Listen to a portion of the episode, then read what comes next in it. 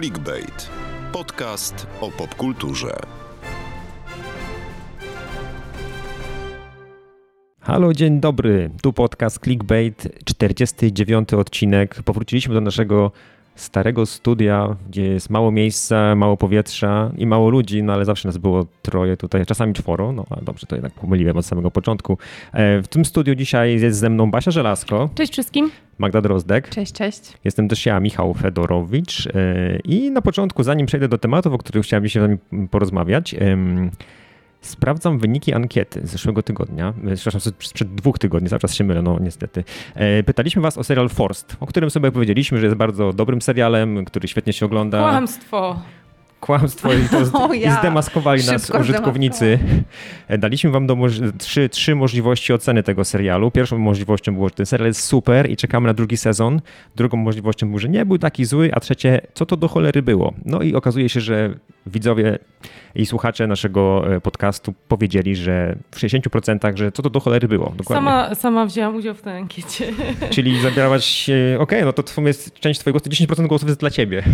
Nie, aż tak mało nie głosowało, ale 30% wy, wy, podzieliło jednak nasze obawy co do jakości e, tego dzieła. E, 32% uznało, że nie był taki do końca zły, natomiast 7% osób w Polsce, możemy, to, to jest taka statystyka, myślę, że da się przełożyć na 38 milionów mieszkańców, 7% osób w Polsce, czyli to będzie jakieś 3 Bańki. miliony, 3 miliony osób przynajmniej czeka na drugi sezon Forsta, który kiedyś tam na pewno wyjedzie, jako że skończył się cliffhangerem. Podoba mi się ten fikołek.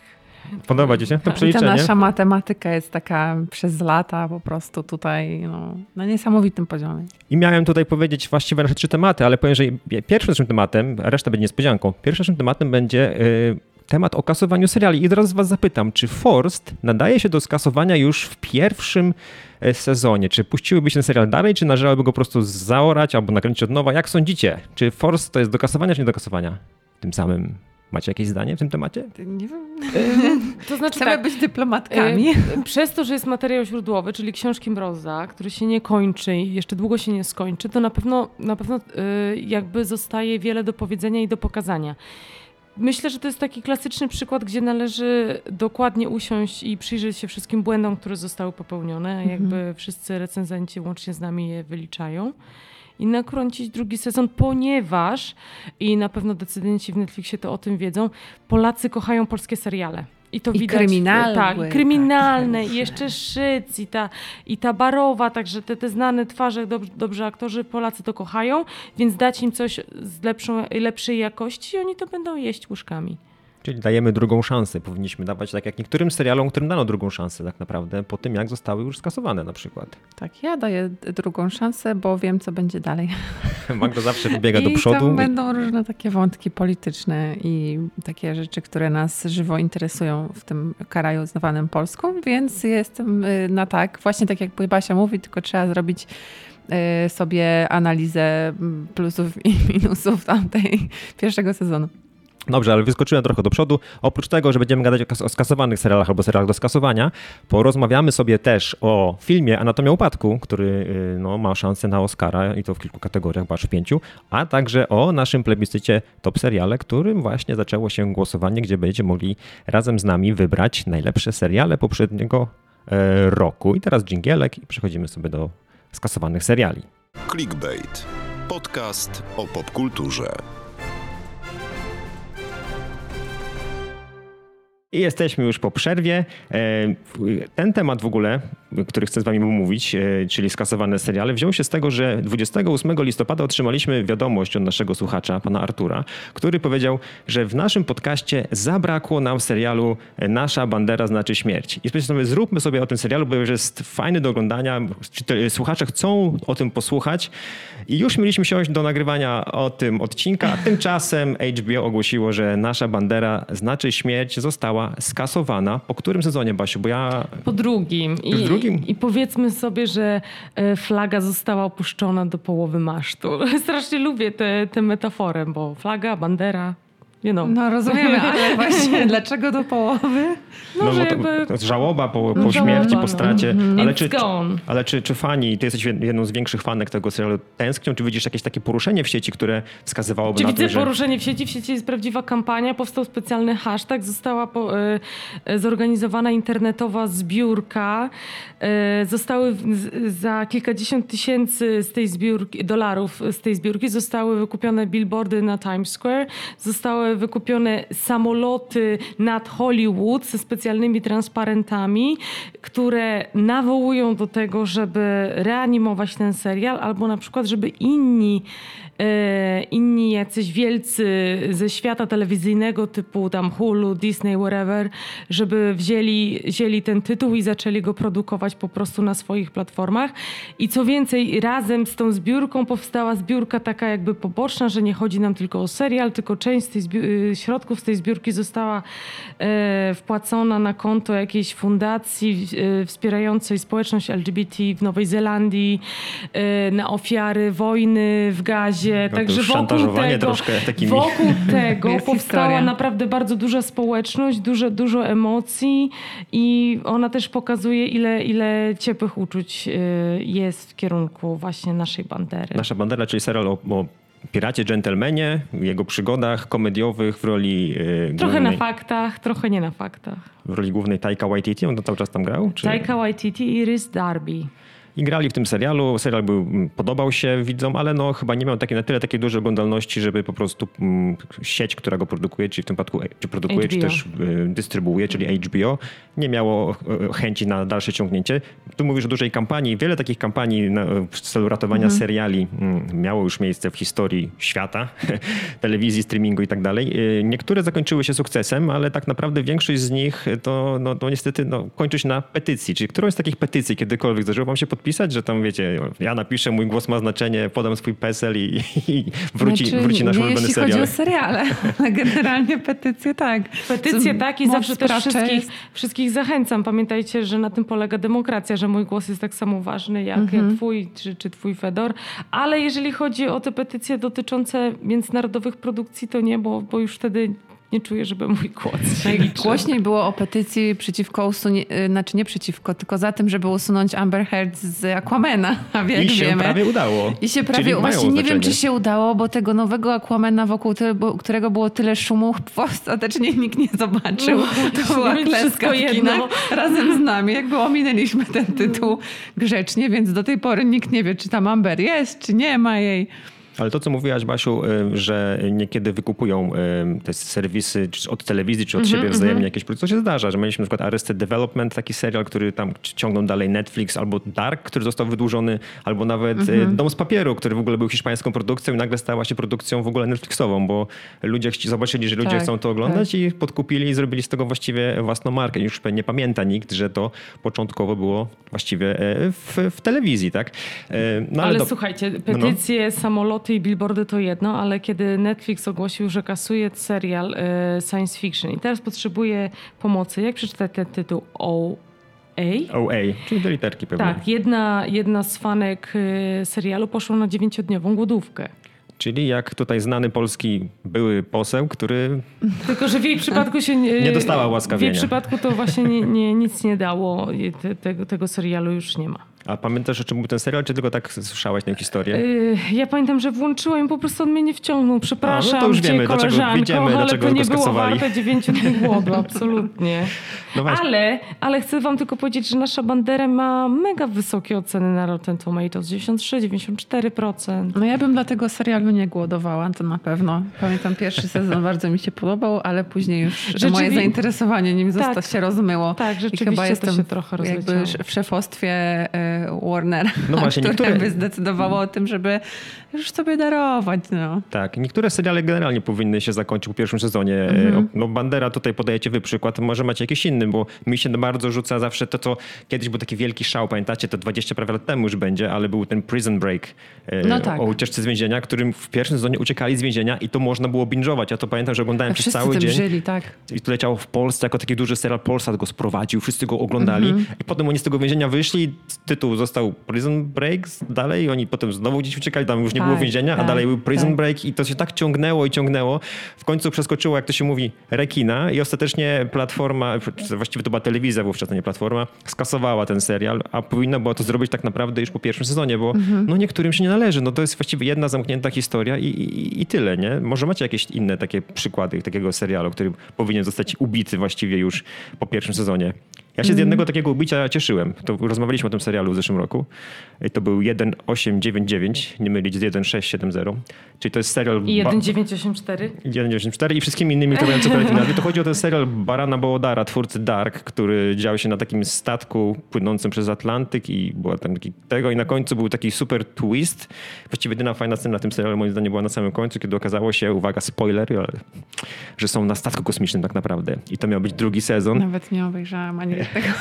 Ale rozmawialiśmy tutaj o tym w Było, naszym było. podcaście. No. Był taki, ja, się, ja się ucieszyłem, że go skasowali, bo on był słaby moim zdaniem ten serial i nawet to, że był taki twist na koniec, to, to taki był wymyk troszeczkę, który chciał, żeby ludzie, ludzie chcieli go dalej oglądać i też były właśnie e, e, petycje, ale może macie coś jeszcze Ja innego. mam kontrowersyjną e, opinię i mogę dostać za to kosę pod żebro, ale myślę, że Stranger Things ciągnie się zbyt długo. O, bardzo dobry typ w ogóle.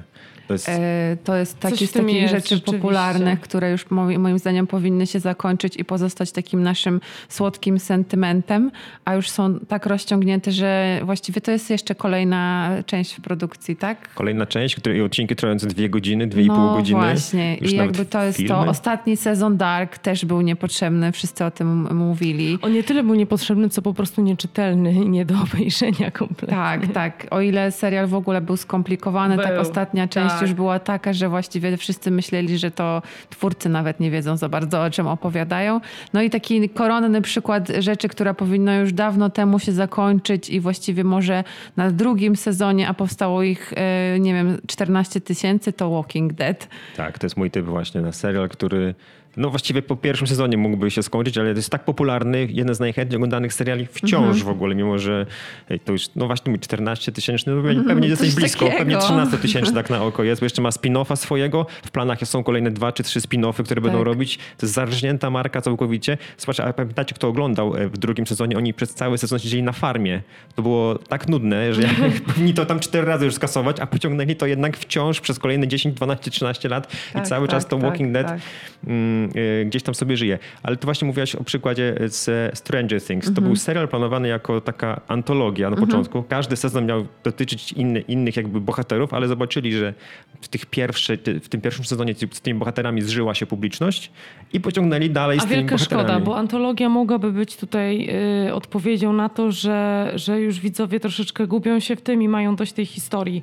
I że właściwie ma się już wrażenie, że już takie wymyślanie, już takie, y, takie wynalezienie te- koła od nowa. Te potwory, które się zmieniają, to, że cały czas ktoś porywa tą nastkę biedną, potem oni ją I ratują, oni się rozdzielają. odcinek. Rodzice tam. próbują się w tym wszystkim odnaleźć, rodzice swoje, dzieciaki swoje, już generalnie tam się wszystko powtarza.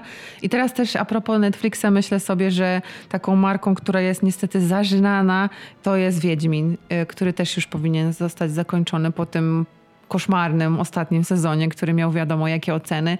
Im dalej w las, im więcej odcinków, Tak, a tym zamiast, oceny tego, malały. a zamiast tego oni to reanimują jakimś y, fantomem, nie? No tak, Jakimś no, pojawieniem nowym się Wiedźminem nowego i teraz ma tak, być też tam chyba Lawrence Fishburne chyba miał się pojawić z tego, co Tak, wyczytałem, tak, więc już tak, w ogóle tak. już nawet ściągnijmy kogoś, kto Tak, ktoś tak, będzie tak, tam tak. kogokolwiek interesował w tym serialu. Czyli zamiast dużej gwiazdy dwie średnie. Tak, tak. No. Jakoś to trzeba zrównoważyć. Tu, tu potrzeba było chyba pięciu średnich gwiazd, żeby w jakiś sposób utrzymać zainteresowanie po Tak, i odejściu Henry'ego. właściwie, właściwie y, bardzo zastanawiające jest, naj- y, jaki jest właściwie wzór na decyzję Mhm. o, o kasowaniu czy nie kasowaniu y, serialu. Bo na przykład jest taki serial Cień i Kość, który, y, fantazy, który został y, skancelowany po, dru- po dwóch sezonach i Mhm. było wielkie oburzenie w sieci. Mhm, I tutaj tak. też były petycje, kampanie, bla, bla, bla. I się nie udało. Po czym w grudniu Netflix, pamiętacie, opublikował ten słynne podsumowanie oglądalności. Mhm. I pokazał wtedy 20 tysięcy tytułów. Okazało się, że Cień i Kość było w tych dwóch pierwszych tysiącach z najwyższą oglądalnością, jako jedyny w tych dwóch tysiącach został skancelowany. To znaczy, że tak jakby Netflix postawił kreskę dokładnie na wysokości tego serialu, więc jeszcze widzowie jeszcze bardziej dostali piany, gdy tylko zobaczyli. Właśnie, Jeden bo głos ma znaczenie. Z jednej strony myśl, myślimy, że to jest jakaś taka, wiecie, analiza głęboka, ktoś siedzi przy Excelu, ile się wydaje na jeden odcinek, jakie jest później przełożenie na, na popularność, a ile było takich historii dotyczących HBO i szczególnie Dawida Zaslawa i o tym, jakie on podejmował decyzje przy fuzji Warnera z Discovery, że po prostu ciął, co mu się podobało, bo uważał, że e, ludzie tego po prostu nie lubią. Tak sam z siebie po prostu, wy, z rękawa wychodziły mu te teorie. A No jednocześnie, i ciął rzeź była taka przecież w HBO, że wszyscy się łapali za głowy. Ludzie, co tam się dzieje? a jednocześnie pchał miliardy już właściwie na te filmy, które po tym jak ogłoszono, że ten DCEU zostanie zmieniony, już nikogo nie obchodzą. Tak, na Flasha tak. y, nikt Tak. nie poszedł. Znaczy, no, no, może nie nikt, ale w perspektywie tego, co chciało zarobić Warner Bros. i HBO, no to nikt praktycznie. Tak, tak samo teraz z najnowszym Aquamanem, który też niezbyt sobie tam radzi na właśnie. rynku lokalnym.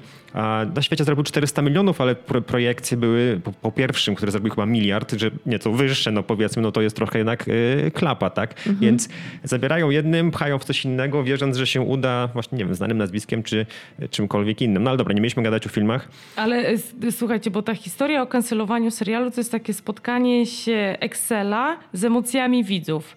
Bo kiedy oglądamy jakąś produkcję, kochamy, kochamy tych bohaterów, kochamy tę historię, przeżywamy ją, czekamy na więcej, dyskutujemy o tym, po czym przychodzi zazwyczaj, oczywiście nie oszukujmy się, pan z Excelem i mówi nie, nie, nie, do widzenia. I to jest takie strasznie frustrujące dla widza, któremu się odbiera całe uniwersum i, i, i właściwie w imię czego. No, ale czy byłabyś, y, nawet będąc bardzo związana z jakimś serialem, no, tak jak ta dziewczyna, która wspomniałaś, przeprowadziła protest głodowy, żeby aż tak przeżywać skasowanie, no to jest tylko Powiem ci serial, tak, jednak jeżeli ludzie ktoś by mi, jeżeli Jesse Armstrong by mi obiecał Mhm. jeszcze jeden sezon sukcesji, zrobiłabym głodówkę. W Naprawdę. Ja, ja też. Tak, a ona cztery dni i pół, ja cztery No, żeśmy i się pół. I już i podzieliły razem po byśmy prostu, zrobiły tak. sobie piąty sezon sukcesji. A No, potem jak Wąsik i Kamiński byśmy czytały, co tam Herbert Nawet bym zaczęła czytać książki. w ramach protestu. No, ale o czym miałby być ten kolejny sezon? Bo O to jest serial, który skończył się w Nie. idealnym momencie. U szczytu chwały swojej. Absolutnie. Zamknięte mamy wszystkie ładne wątki. Chcemy zobaczyć, jak Tom Łomsgang sobie radzi. Tak! Jak podrzuca mu świnie Ken.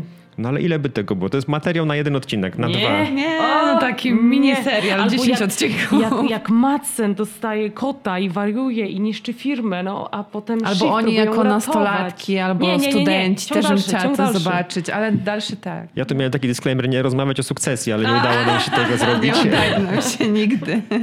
Ale mam takie dwie produkcje, że żałuję bardzo, że przeszły tę rzeź i stały się jej ofiarami. Y, To jest, ob- oba to, są, to jest HBO, czyli Love Life. Taka właśnie em, seria, w którym bardzo prosta historia o tym, jak ktoś próbuje znaleźć miłość i to różnie wy- wypada. Pierwszy sezon z Anną Kendrick, drugi był inną historią, ale Anna się tam pojawiła. I Minx, czyli historia, o której też tu rozmawialiśmy, o wydawaniu y, erotyk K, erotycznego magazynu z perspektywy kobiety, e, walka w latach 70. z patriarchatem, mizoginizmem i tak dalej. I to się zakończyło w takim momencie, że jeszcze ten drugi sezon mógłby być naprawdę fajną rozrywką. Ale, to Ale wyda- nie będzie. A tu jest coś takiego, wydaje mi się, że mm, ten, se- ten serial, o którym mówisz, Minx, powstał jeszcze w takim momencie, kiedy y, te serwisy streamingowe dawały kasę na wszystko. Na wszystko, dawały tak. kasę. Nawet na takie tematy, jak wspominasz, absolutnie 10 lat temu nikt by nawet nie pomyślał, żeby zacząć kręcić taki serial. Walka z patriarchatem, lata 70., Mhm. Tak, wydawanie y, magazynu erotycznego, czy jakkolwiek. Y, Kto by na to dał pieniądze wtedy? No nie dawali. Dawano kasę teraz na wszystko, ale ostatecznie zorientowano się, że ludzie lubią raczej prostszą rozrywkę i kręci się tam 20 sezon Stranger Things i Walking Dead 70 Mhm. sezon, zamiast realizować właśnie takie nieco bardziej skomplikowane historie. Basiu? Chciałabym coś powiedzieć, ponieważ sobie na, na, ten, na ten blok naszego spotkania przygotowałam sobie jeden tytuł, który kiedyś skasowano, i, a gdyby on był produkowany 10 lat później, albo nawet teraz, czyli kilkanaście lat później, to byłby hitem. Tytuł to jest Carnival. O, mam to na liście. Tak, czy to nie był fenomenalny serial, kręcony w latach 2003-2005, opowiada o czasach Wielkiej Depresji w Stanach Zjednoczonych i ma w sobie elementy nadprzyrodzone i rzeczywiste, śledzi przygody takiej cyrkowej trupy, a jednocześnie takiego nawiedzonego pastora. i wiemy, że kogoś opętał szatan, ale nie wiemy kogo. Serial był znakomity, ale wyprzedzał chyba, myślę, swój czas. Wyprzedzał swój Jak czas, on by był tak. realizowany w ostatnich pięciu latach, Tak. myślę, że leciałby dalej. Hit! O! Jest- Musisz Magda włączyć. Jest, on jest Tak, na, na, czuję. na, na, na poziomie w ogóle realizacyjnym jest fenomenalny, a, histori- a histori- historię ma też y, no, scenariuszowo. No, siedzisz Powtórzmy jak- dla tak- naszych e, słuchaczy. Pisze się Carnivale, Carnivale i możecie go sobie jeszcze obejrzeć na HBO, bo chociaż go skasowano, to nie usunięto go tak jak na przykład Bad Girl, bo tak jak skasował Zaslaw Tak. z film Bad Girl, to już go nie będziemy mogli zobaczyć nigdy, a ten Carnivale można sobie nadrobić. E, Znaczy z tym nie, nie będziemy mogli zobaczyć nigdy, to bym się jakby bo może być tak. miała wątpliwości, bo to już obrosło, to, ta produkcja obrosła taką legendą, że ktoś to kiedyś wykradnie i to będzie hit. To będzie internetowy hit, jak gdzieś ta kopia końcu będzie wypłynie. krążyła, będzie na jakiejś, na jakiejś platformie innej. Będzie o tym proces oczywiście duży, ale to będzie coś naprawdę. Czekam na to. Ja jakby wiem, że to się wydarzy, będziemy o tym mówić w którymś odcinku podcastu 490 na przykład. Ja jeszcze mam swoją petycję, żeby e, Prime Video skasowało pierścienie władzy. E, to, Ojej, to, to mój no. dopisek taki. Nie wiedziałem, gdzie go wcisnąć, ale myślę, że to jest dobry moment. Tak. Niszczą władcę pierścieni, Szkoda jakiego znam. pieniędzy na to. ile to kosztuje pieniędzy? Pieniędzy. Ile można lasów posadzić za to? Ile, ile co oszczędzić? Energii elektrycznej, jakkolwiek, cokolwiek innego zrobić z tymi pieniędzmi, tylko nie ładować w tym historię, która chyba nie zmierza donikąd i Znaczy wiemy, dokąd krąży, zmierza, bo jest przed y, wydarzeniami Tak, ale- z Władcy Pierścieni, ale więc krąży- wiemy, gdzie zmierza, krąży ale... wokół tematu i nie może do niego bezpośrednio nawet nawiązywać, bo nawet Tak. przecież w tym serialu słowo Gandalf nie pada, mimo że Gandalf tam tak naprawdę jest w tym serialu, ale nie Mhm. możemy go nazwać Gandalfem, ponieważ broni nam to, e, zabrania nam tego umowa, którą podpisaliśmy na realizację tego, tego serialu. Słowo na Jest to absurd. Słowo na G, Gandalf. G-word. E, Więc ja nie dawałbym na to bym pieniędzy e, i zamiast tego oglądałbym po prostu podzielone na kawałki e, tam 653 minuty Władcy Pierścieni rozszerzonego w filmach, które można Tak. sobie w każdej chwili Tak. obczaić. Mm, Jeszcze, jedno- jeszcze jedno mam pytanie na koniec. Czy, czy wśród seriali na przykład polskich był jakiś taki, który nie wiem, skasowano, albo który powinno się już dawno temu skasować, ale ludzie go odrzucają z przyzwyczajenia, czy będzie to M jak miłość na przykład? Nie, no nie zabierajmy No nie ludziom zabieraj takich rzeczy. no. Generalnie nie patrzymy na to. Nie, niektóre seriale po prostu można oglądać w tle, nie? I one sobie tak lecą i są Tak, spokojne, ale tak. z niektórych jednak radość kasowania jest jednak To znaczy wszyscy czekamy na drugi sezon 1670. Tak. Czy wszyscy? Ja, ja mam Tak. wątpliwości, czy można tę historię pociągnąć dalej i będzie tak zabawna. Będzie się nazywać 1671. Ha, ha, ha. oby tak było. Clickbait. Podcast o popkulturze. Rozmawialiśmy sobie przed chwilą o, o tym, e, przeprowadziliśmy właściwie taką wiwisekcję, anatomię upadku niektórych seriali. Nie była to anatomia zbyt długa, zbyt wnikliwa, ale, e, no, ale udało nam się. Podobną, e, podobną wiwisekcję, anatomię upadku przeprowadza się w filmie Anatomia upadku, ponieważ jest film, który został nominowany do Oscara w aż pięciu kategoriach. No, analizuje upadek pewnego człowieka z pewnego piętra w pewnym miejscu i przy okazji okazuje się, że można wokół tego napisać całkiem zgrabny scenariusz, bo i za to dostał e, nominację. Magda, jesteś na świeżo, więc może powiesz, o czym w ogóle jest anatomia upadku, bo tak gadam upadek, upadek, upadek, a nie chodzi wcale o... A nie, chodzi o upadek tak naprawdę. No chodzi o upadek. Mamy tego człowieka, który wypadł albo został wyrzucony z któregoś piętra, któregoś domu w pięknych francuskich W Grenoble. Alpach, w Grenoble. No i co? Na miejscu był syn, który jest em, wizualnie upośledzony, tak się mówi po polsku. No jest, nie, nie jest, e, jest się- ma jakąś A nie mówi niepełnosprawność. się niewidomy po prostu? No, On nie jest nie jest niewidomy, jest niewidomy, bo niedowidzący. on Niedowidzący. jest. E, Jest pies i jest żona tego człowieka, który z- z- zakrwawiony leży na ziemi. No i pytanie, co się stało? Wiemy niewiele, bo widzimy, że syn wraca dopiero ze spaceru z psem. Ciało leży na śniegu, a żona właściwie trochę nieprzytomna dopiero się orientuje, że faktycznie ktoś wypadł, y, jest po drugiej stronie barierki. Już mówiąc bardzo szczegółowo. No i cały film polega na tym, czy ona go zabiła, czy to nie było zabójstwo, czy może samobójstwo, czy jeszcze jak, jakiś tam czynnik w tle jest inny. No i jest to niesamowity proces, który dzieje się przed naszymi oczami, z takimi niewiadomymi. Przeważnie jest tak, że no nie wiem, albo jest jakieś morderstwo, no i cały proces jest dochodzenia do tego, y, co się tak na dobrą sprawę wydarzyło. A w tym filmie jest trochę inaczej. Bardziej to jest o, o emocjach, o relacjach, o tym chłopaku, trochę nawet o tym psie, który jest świadkiem i on jako jedyny prawdopodobnie widział, co się stało, e, ale o tym małżeństwie bardzo skomplikowanym.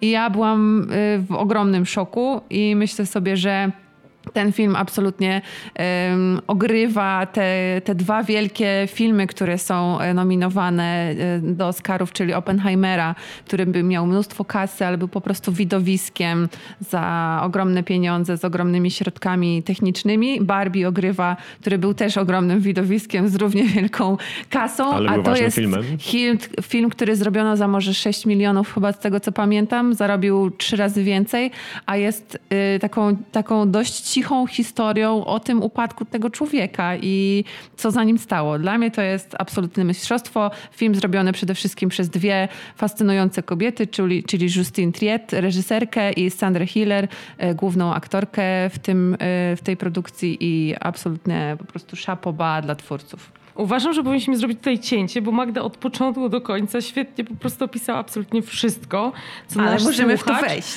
powinien wiedzieć o tym filmie. To po prostu absolutnie słowo po słowie. Oczywiście możemy to teraz troszeczkę Teraz rozgrzebmy to, bo dawno chyba, tego dawno nie jeszcze. było, ale wiecie, dawno nie było takiego, taki, takiego filmu z procesem. e, w- No właśnie, w- dramaty To jest sądowe. dramat gdzie ten sądowy, dramat tak. sądowy jest kluczowy i ten dźwięk, który też jest w tym filmie, który często jest przeplatany ym, z, jakąś, z jakimś wspomnieniem, wiecie, to jest tak, taki montaż niesamowity, ale przede wszystkim ta historia sądu jest tak wciągająca i tak poruszająca i tak przerażająca z, Tak, z ten drugiej strony. prokurator oskarżający naszą Sandrę Hüller, tą Tak. główną bohaterkę, jest od niedawna moim wrogiem numer jeden.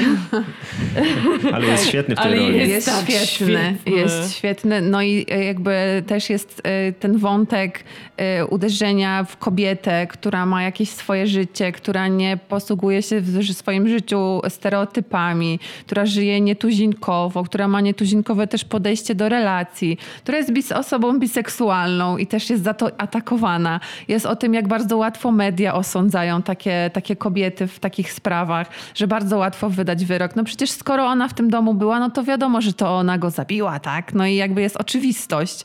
A to nie jest wcale takie oczywiste i ta nieoczywistość jest genialna w tym filmie. Wróćmy no, może moim na zdaniem moment. numer jeden. Wróćmy na moment właśnie do tego, co mówisz, że dramat sądowy, sąd i, i ten, bo ja generalnie, jak, jeśli chodzi o dra- dramaty sądowe, to oprócz Anny Marii Wesołowskiej, to znam wiele filmów amerykańskich, które dzie- dzieją się... Judge Judy.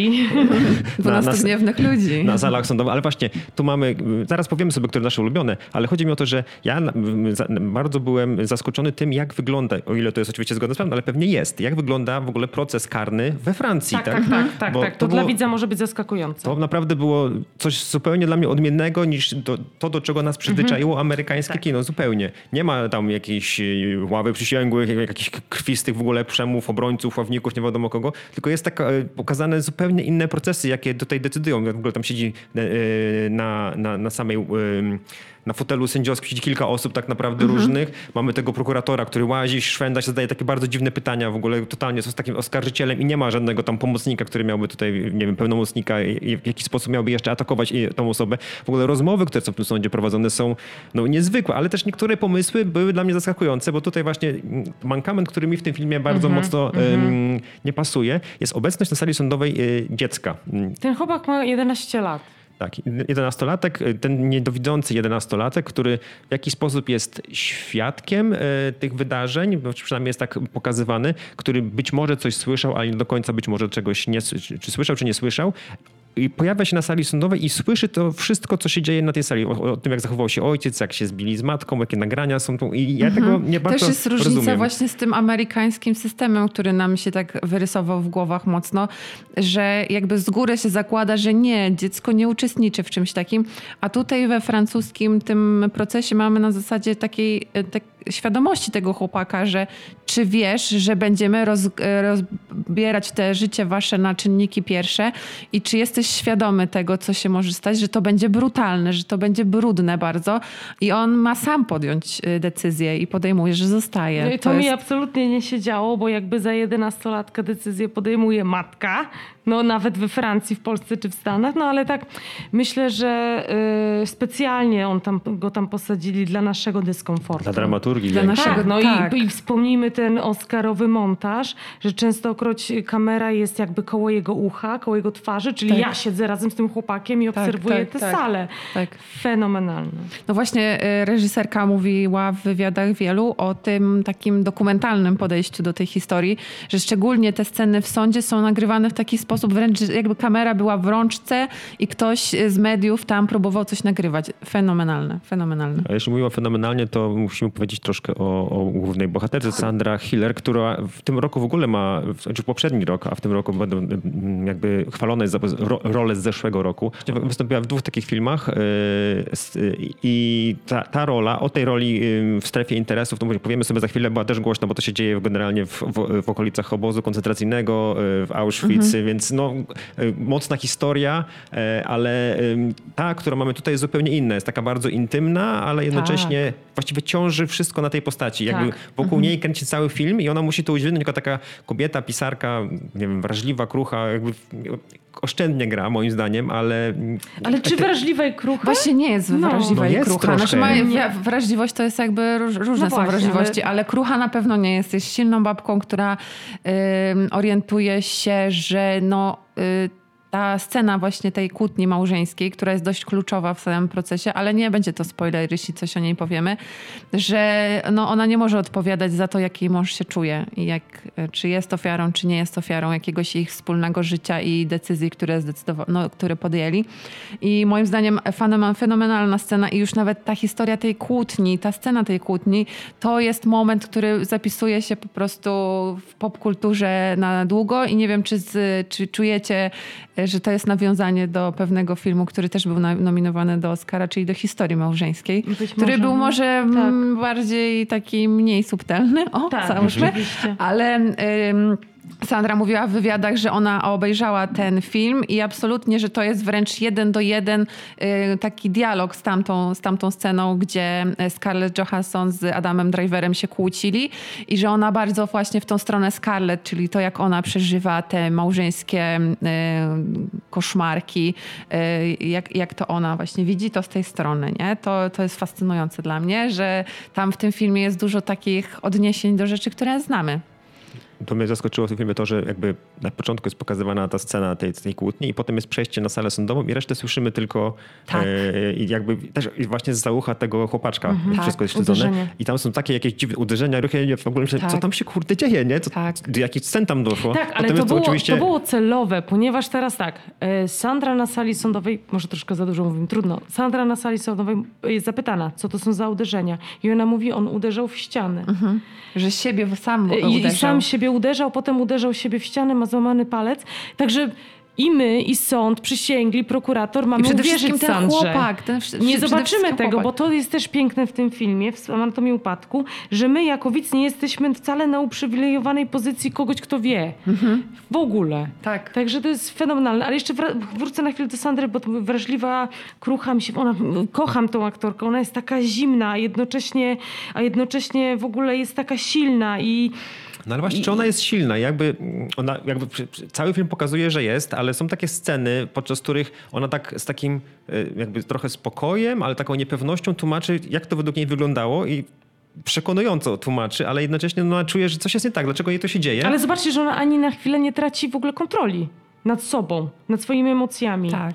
Tak, tak. traci czasami, bo to jest też o tyle fajne, bo tu mamy wielojęzyczność w tym filmie, -hmm, czyli tak, mamy tak, tak, używanie języka francuskiego i angielskiego, a sama Sandra Hiller jest w ogóle e, Niemką, więc musiała naprawdę tutaj się postarać, żeby żonglować tymi językami e, w tym filmie. I to jak ona, mm, to też było takie e, zaskakujące dla mnie, bo to brzmiało trochę jak wpadka na, na, na planie, ale celowa, czyli że ona nagle zapomina języka i musi prosić kogoś o podpowiedzenie słowa, żeby -hmm. jakby ona jest taka jakby wyłączona w ogóle z tej sali sądowej, tak. jakby wszyscy są przeciwko niej, nawet językowo, że ona ona musi potem w, w języku francuskim wybronić się w jakiś sposób z tej całej sytuacji. I to jest mistrzostwo moim zdaniem, które ona tu pokazuje. Na, no, jakby na poziomie językowym samym jestem po prostu Tak. pod wrażeniem. Któryś z recenzentów napisał, z- że zastanawia się, czy to nie był taki tej postaci taki wymyk, żeby wzbudzić litość. Że słuchajcie, dla mnie to jest Tak, tak trudne, tak, jestem tak, tak, zdenerwowana, tak, że, tak. czy mogę to mówić swoim prawie swoim angielskim języku.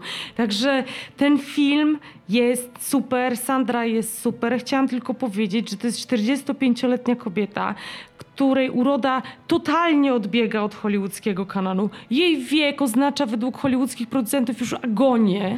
Ona jest prawdopodobnie już ropiejącym trupem. 45 przypomnę. Jej figura nie przypomina nic co chodzi po pierwszych planach w Hollywood, a ona pokazuje, że absolutnie ona robi cały film, ona jest nominowana do Oscara.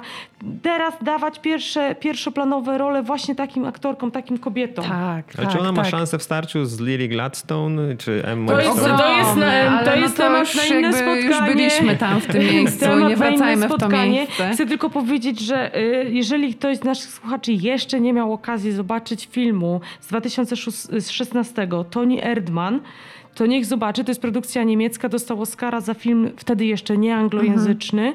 I właśnie y, reżyserka Upadku, Anatomii Upadku, oglądała Tony'ego Erdmana i wtedy powiedziała, że chce tą aktorkę. I zaangażowała ją właśnie Sandrę do swojego poprzedniego dramatu, do, do takiej tam drugoplanowej roli, a potem dała jej pierwszoplanową rolę i, od, i o, teraz razem walczą o Oscara. Sandra Hiller.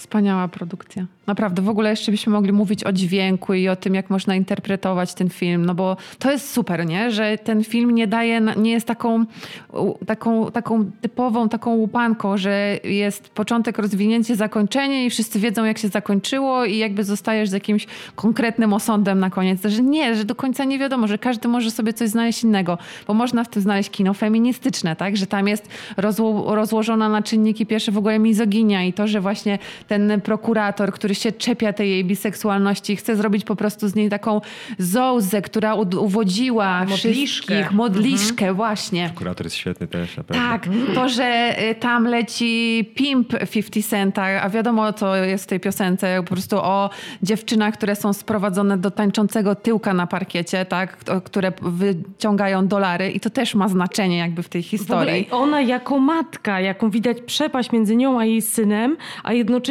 bliskość syna z tą opiekunką nadaną Tak. przez sąd.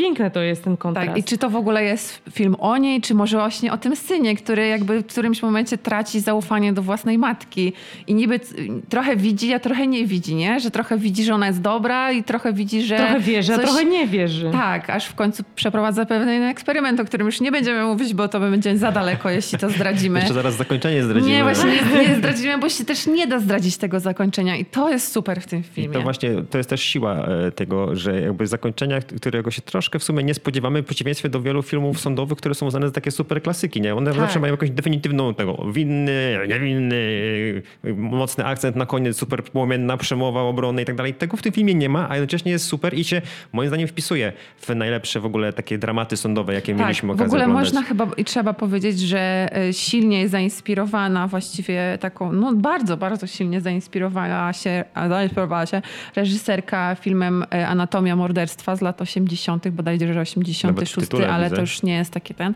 Otto Preminger i on jakby bazował na prawdziwej historii. Tam z kolei był facet, który był oskarżony o zabójstwo em, człowieka, który prawdopodobnie zgwałcił jego żonę, no i tam jest cały proces, który no, nie, ma, nie ma dowodów na przemoc seksualną, ale żona potwierdza, nie wiem czy pamiętacie taką historię, jeśli komuś mało po tej anatomii upadku, to warto sobie wrócić do tego filmu z lat 80., bo jakby tutaj reżyserka wprost mówi, że to, że to jest silnie zainspirowane tym sądowym dramatem i ona też próbowała osadzić tą swoją historię na prawdziwej jakiejś historii, historię na historii, dobra, E, ale mówiła, że wszystkie sprawy, które jakby podsuwano jej, gdzieś widziała w mediach, były zbyt oczywiste.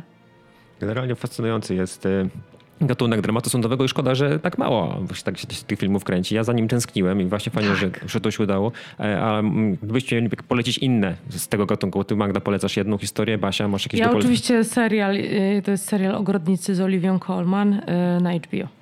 A, to tego jeszcze nie miałem Na, okazji. I to jest serial na faktach, produkcji brytyjskiej, więc w I- i ogóle tam brytyjska sala sądowa jest? Tak, i tam jest y, brytyjski ten system. I przede wszystkim ten serial, bo to dla mnie było urzekające, że są niesamowite rozwiązania Mhm, tak, e, tak, montażowe formalne, i tak, formalne tak, tak, takie tak, w tym tak. serialu. Tak. Tak, bardzo, bardzo ciekawy miniserial. Olivia, Olivia Colman o grodnicy HBO.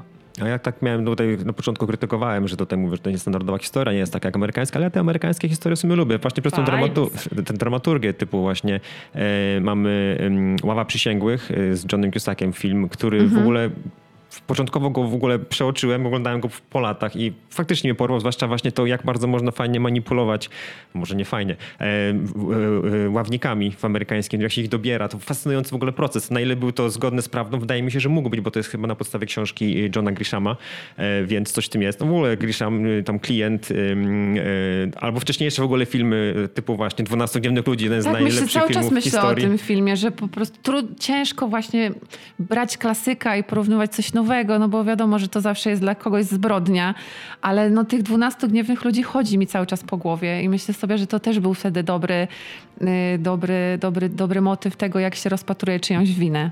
Myślę też o Chicago. Jeżeli mówimy o manipulacji ławnikami, no to Chicago. No tego akurat filmu nie spodziewałem się w naszej rozmowie. ale- No ale tak, to, to też pokazuje manipulację, tak, tak. ogromną władzę, jaką ma adwokat. A z rzeczy, których się nie spodziewacie, to e, twórczynie mówią o, o takich inspiracjach e, Gone Girl e, Finchera, z zaginioną dziewczyną, tak? Był polski tytuł, Tak, Ben tak. I Rosamund Pike. Co akurat nie, nie, nie tego filmu. Nie, nie, nie No bardzo. właśnie, ale to, dlatego jest to ciekawe, że tak dobry Oscarowy film czerpał trochę z tak takiego, złego filmu. Z tak złego filmu. Tak. A tu mówią właśnie, że to jest trochę odwrócona historia, co jest jakby dodatkową po prostu wartością nie? do tej produkcji. Czyli- Jaram się nią bardzo. Czyli warto nie rozkręcić cały film, by zainspirować coś lepszego. Bardzo bym chciała, żeby zdobyli Oscara. Albo No ale. Nie będzie to możliwe. Może Pięć za montaż chociaż. Dostaną za scenariusz. Tak Może za scenariusz. I może aktorka. Nie dostają Nie, aktorka. aktorka. Nie ma szans. Już sobie Dobra, ustaliliśmy, bo jak to to będzie. Okej, to jest to miejsce, w którym już... Tak. To, w którym kończymy. Przechodzimy do, znowu do seriali. Clickbait. Podcast o popkulturze. 2023 roku y, my jako redakcja WPTL Show Wirtualna Polska zorganizowaliśmy sobie taki plebiscyt. Może pamiętacie, może nie, ale mam nadzieję, że tak. Y, Top Seriale 2023 wówczas się nazywał. Y, Mija rok i odpaliliśmy właśnie mm, naszą stronę do głosowania pod adresem topseriale wp.pl. Powiem to od razu, żeby zareklamować, żebyście weszli, ponieważ tak jak w zeszłym roku chcemy wybrać razem z wami, razem ze słuchaczami po tego podcastu, z czytelnikami Wirtualnej Polski i z widzami platform streamingowych, które dostępne są w Polsce, najlepsze seriale e, ubiegłego roku i te, wy- wybierając tych zwycięzców, chcemy tych zwycięzców nagrodzić na gali, którą sobie, tak jak w zeszłym roku, e, e, organizujemy. W zeszłym roku ta gala była w końcówce marca. Dziewczyny, byłyście na tej gali? Byłyśmy i było to wspaniałe wydarzenie. Tym bardziej, że nikt się nie spodziewał wielu kategorii i kandydatów w tych Tak, to, kategoriach. jest- to jest pierwszy taki plebiscyt w Polsce, pierwsza taka gala. My jako pierwsi nagradzamy seriale z, y, ze streamingu. Czy już można powiedzieć, że a propos właśnie tych nieoczekiwanych e, zwrotów akcji, które dzieją się na tej wspaniałej gali, która przebija Oscary, przynajmniej jeśli chodzi o poziom humoru. Magda trochę przesadza, ale tak, Ben, są na poziom przykład, jest jest taka wspaniała, moja ulubiona kategoria, to jest najlepsza scena w serialu i tam na przykład potrafimy sobie trochę puścić wolę fantazji i na przykład kto by był na Oscarach tak odważny, żeby mówić o scenie mierzenia kutasów. O, wyprzedzasz. Magda trochę-. Oczywiście, Magda trochę wyprzedzam. wyprzedziła. Tak, e, nasz plebiscyt e, to są jakby wybieramy na nim seriale z tych platform streamingowych dostępnych w Polsce. Jest ich no, obecnie chyba 8 czy 9, które mamy w ogóle wy, wy, wypisanych na naszej, naszej liście, ale mamy też kategorie takie, no właśnie tego typu, najlepsza scena. W zeszłym roku wybraliście wy jako em, słuchacze, czytelnicy e, Wielką Wodę, jako w ogóle wielkiego triumfatora całej gali, bo odebrał e, pięć statuetek od nas, e, w tym właśnie za najlepszą scenę, scenę, która jest zalania tunelu gdzieś tam we Wrocławiu, która w ogóle była kręcona nie we Wrocławiu, ale gdzie indziej, ale była tak super nakręcona, że Tak. spośród wszystkich scen, nawet tych zagranicznych, e, seriali, z tych wielu, e, które mają wysokie budżety, to właśnie Polska zalana wody, zalanie wody w tunelu zwyciężyło. W tym roku... I wyszedł człowiek, który to zrobił w komputerze. Wyszedł człowiek, który Co zrobił w komputerze. Fan, Nie wyszedł z komputera, ale wyszedł, wyszedł na scenę i odebrał statuetkę. Ale to był bardzo to sympatyczny moment. No. I właśnie za tak, tego typu rzeczy nagradzamy. No, tutaj wspomniała Magda scenę mierzenia kutasów. 1670, Dobrze, po tak kolei, jest. bo Zrobiliśmy, zrobiliśmy, Jakie kutasy, jaka scena? Mówmy, że mamy w tym roku no, drugą edycję naszego To plebiscytu. Mówiłem, to powiedziałem dopiero, ale teraz właśnie chciałem o tych kutasach troszkę. Daj mi, no bo wiesz, możemy, Proszę, tego mów o słowa, możemy tego słowa użyć i bez wulgaryzmu, A, ponieważ... to, to wytłumaczmy, dlaczego o tym mówimy. Uwaga, otwieramy Wikipedię. Kutac to ozdoba przy pasie szlachet, y, szlachcica, który w XVII wieku była taka ozdoba. No a ma to tyle, że w 1670 jest taka scena. Nie pamiętam, który to dokładnie odcinek. Może ktoś tutaj y, rzuci liczbą, ale wszyscy już wiedzą, bo ten serial jest absolutnym wiralem y, u nas. Wszędzie, w, tym, czyli w tej części Europy. Więc Na pewno w tej części Europy, tak, w tej polskiej części Europy. Musiał się znaleźć także w top serialach. No i mamy tę najlepszą scenę, ale dobra, no bo mamy cały czas mówimy o tym y, kutasie, którego powtarzamy nieustannie, bo możemy, ale jest też kilka innych scen, które wybraliśmy, między innymi śmierć Logana Roya w serialu, Spoiler. o którym nie możemy rozmawiać. Znowu do sukcesji wracamy. Brzmi to tak, jakbyśmy teraz byli niepokładani, ale my się strasznie jaramy tym wszystkim. To jest dla nas tak, coś, co jakby zjednoczyło nas jako redakcję, pozwoliło nam popuścić wodze fantazji i przestać zajmować się wyłącznie... Jarać się tym, co robimy. jarać się tym, co robimy, nie tylko nagrywać podcast, ale też jakby nagradzać to, o czym sobie lubimy rozmawiać. W, w zeszłym roku mieliśmy kategorii 12, w tym roku po- pojechaliśmy po bandzie i mamy tych kategorii 17 ludzi, więc w 17 kategoriach są rozdawane statuetki, z czego wy możecie w 14 kategoriach zdecydować. W tym jest, uwaga, nowa nagroda. Najważniejsza nagroda tego plebiscytu nazywa się teraz, uwaga, Grand Prix Publiczności Top Seriale 2024. I to jest e, w założeniu nagroda dla najlepszego, najpopularniejszego waszego ulubionego serialu, który właśnie możecie wybrać wchodząc na stronę, powtórzę jej adres, bo to tak, musi mieć produkt placement, topseriale.wp.pl. Głosowanie ruszyło z początkiem lutego. Wchodźcie, głosujcie. Inne mamy kategorie. Basia, ty chciałaś powiedzieć o kategoriach. Jakie tam jeszcze mamy? Y, Mamy, mamy kategorię na najlepszą aktorkę, najlepszego aktora i mamy kategorie dedykowane poszczególnym platformom. To znaczy, że możecie wybrać swój ulubiony serial osobno z Netflixa, osobno z HBO, osobno z Disneya i tak dalej, i tak dalej. Także y, wejdźcie na naszą stronę topserialewp.pl i, i posprawdzajcie tam sobie. Posprawdzajcie. Ym, Wśród y, tych powiedziałem, że y, możecie wybrać w 14 kategoriach wy jako y, użytkownicy głosujący w ankiecie, która będzie publikowana na tej stronie oraz w materiałach, które publikujemy w serwisie WP Teleshow, WP Film. Oprócz tego mamy też grono ambasadorów, którzy w tym roku wskażą też trzy, w trzech kategoriach swoje, wskażą zwycięzców. I mamy tutaj najlepszy serial roku, mamy tutaj najlepszy aktor lub aktorka oraz najlepszy polski serial. Spotykamy się w gronie ambasadorów, w którym już mogę teraz powiedzieć, mamy bardzo fajne nazwiska. E, Mamy e, na przykład panią Aleksandrę Powławską, aktorkę, e, która w zeszłym roku odbierała w imieniu Szadzi nagrodę na, na gali plebiscytu Top Seriale. Mamy Macieja Kawulskiego, czyli reżysera ostatnio wydanego na przykład, pana, pana Kleksa. Ale czad. Są z nami też bardzo znani i lubiani krytycy i twórcy internetowi. Mamy na przykład Kaję Szafrańską z kanału Jakby Nie Patrzeć. Mamy Artura Zaborskiego, krytyka w ogóle filmowego roku e, poprzed, po- poprzedniego. E, Mamy jeszcze dwie osoby, które są na razie niespodzianką, ale musimy dopiero, bo trwają negocjacje z nimi. Czy Ale how cool is that? Ludzie, po prostu. Ja, wiecie, po prostu jakby jara mnie to, że mamy taki plebiscyt jakby dobra, że on jest nasz, okej, ale w ogóle, że możemy sobie mm, pogdybać o tym, co jest lepsze, sukcesja czy emigracja XD z Kanal Plus. Wiecie, to są oczywiście różni odbiorcy, różne platformy, różne zasięgi, ale to jest super, że że po prostu wiecie, no, że użytkownicy decydują, że nieważna jest kasa, tylko co się ludziom Tak. podoba. Poza tym pewnie, jeżeli ktoś się chociaż troszkę tam orientuje w tej naszej rozrywce, w kulturze w Polsce, to tam kojarzy y, Orły, które są bardzo ważne, kojarzy festiwal w Gdyni y, i to wszystko są filmy i to wszystko są gale i garnitury. Tymczasem my mamy taki plebiscyt dla ludzi, którzy oglądają sobie na kanapie, binge'ują swoje ukochane seriale. My was rozumiemy, bo sami jesteśmy tacy sami i, i, i chcemy wreszcie świętować. No chcieliśmy właśnie też pokazać jednocześnie tymi nominacjami, które mamy, że polskie seriale, zwłaszcza te, które są produkowane przez platformy streamingowe, Mhm. mogą stawać w szranki z naprawdę z największymi. To też pokazał sukces Wielkiej Wody w zeszłym roku. No i tutaj Tak. mamy tutaj te kilka kategorii, odczytamy wam nominowanych i spróbujemy my sami wytypować, co wam się najbardziej spodoba. Magda ma wyciągniętą listę, nie wiem, czy jest ona aktualna. Zaczniemy od najlepszej sceny? Nie, nie będziemy już do najlepszej sceny wracać. Już najlepsze sceny sobie darujmy. Ale co my możemy... No słuchajcie, najlepszy może serial do binge'owania. Jako fani binge'owania. Jeśli dobrze pamiętam, ale tak chyba jest też oficjalnie, no to mamy wśród y, kandydujących Zagładę domu Asherów Netflix, 1670 również ta platforma i informacja zwrotna z Netflixa. Konkuruje z The Office Polska Kanal Plus i serial Stamtąd na HBO.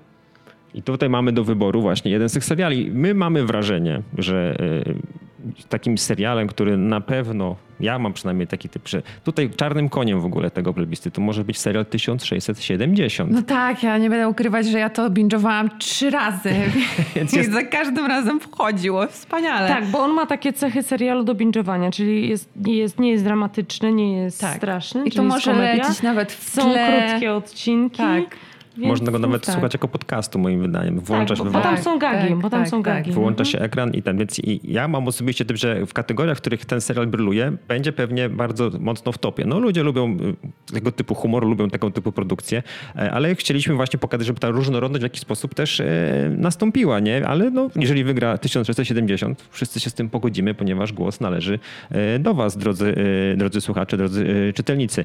Mamy kategorię aktorską. W sobie wytypowaliśmy też kilka osób. Oczywiście znalazł się tam e, e, Bartłomiej Topa za 1670, ale mamy Znalazł też się. ale mamy też, o tyle w ogóle jest ciekawa ta kategoria, że w naszej kategorii mamy wymieszane nazwiska kobiet, aktorów i mężczyzn, aktorów y, i Tak, wybieramy tylko jedno nazwisko. tak. Nie rozróżniamy na płcie. A wśród tego grona mamy jeszcze Arkadiusza Jakubika z informacji zwrotnej, Olę Adamską z Pati, mega chwalona w sieci przecież, Borys Szydza, Warszawiankę, nie za Forsta, Byczkowska. Andrzej Chyra z Sortowni, który jest tam przerażający momentami, Zofia Jastrzębska z Infami, też y, fenomen internetu i tak Martyna Byczkowska, absolutni debiutanci. Tak, Martyna tutaj. Byczkowska w ogóle mm, wpisaliśmy jako absolutnych debiutantów, ale Martyna Byczkowska też, jak pamiętacie, wystąpiła w 1670 i grała tam córkę. Trochę brzmisz jakbyś lobbował za tym tytułem, a nie wolno ci lobować. Nie lubuję, Nie. absolutnie. Tylko chodzi dla mnie, jeśli miałbym wytypować, to y, to jest aktorka, która jakby zaistniała w mojej świadomości. W ogóle nie miałem pojęcia, że Ale istnieje to Martyna dlatego, że nie widziałaś absolutnych e, debiutantów, a to jest naprawdę No fajne. tak, ale mówię w ogóle o całym, o, całym zeszłym roku, tak? Że y, osoba, której w ogóle nie znałem, nagle kojarzy jej imię, nazwisko, grę aktorską i, Tak, i tak. faktycznie ma obie, y, zwłaszcza 1670 ma fenomenalną, fenomenalną moim zdaniem rolę takiej oderwanej troszkę od rzeczywistości, typowo takiej polskiej Julki z Twittera. Świetna jest w tym i uważam, że no, jak już w tych dwóch serialach tak wystąpiła tym, on przed nią jest naprawdę wielka kariera. Już można mówić, że już teraz ma tę karierę, ale dla mnie to jest nazwisko, które powinno wygrać w tym roku. Które to No, zaryzykuje. zobaczymy, zobaczymy. Ciekawy jest też właśnie w najlepszym polskim serialu, bo tutaj są mm, produkcje, o których trochę mniej mówiliśmy, chociaż wspominaliśmy już sortownie. Warszawiankę, zwrotną. informację zwrotną, o której mieliśmy odcinek, jeśli dobrze pamiętam.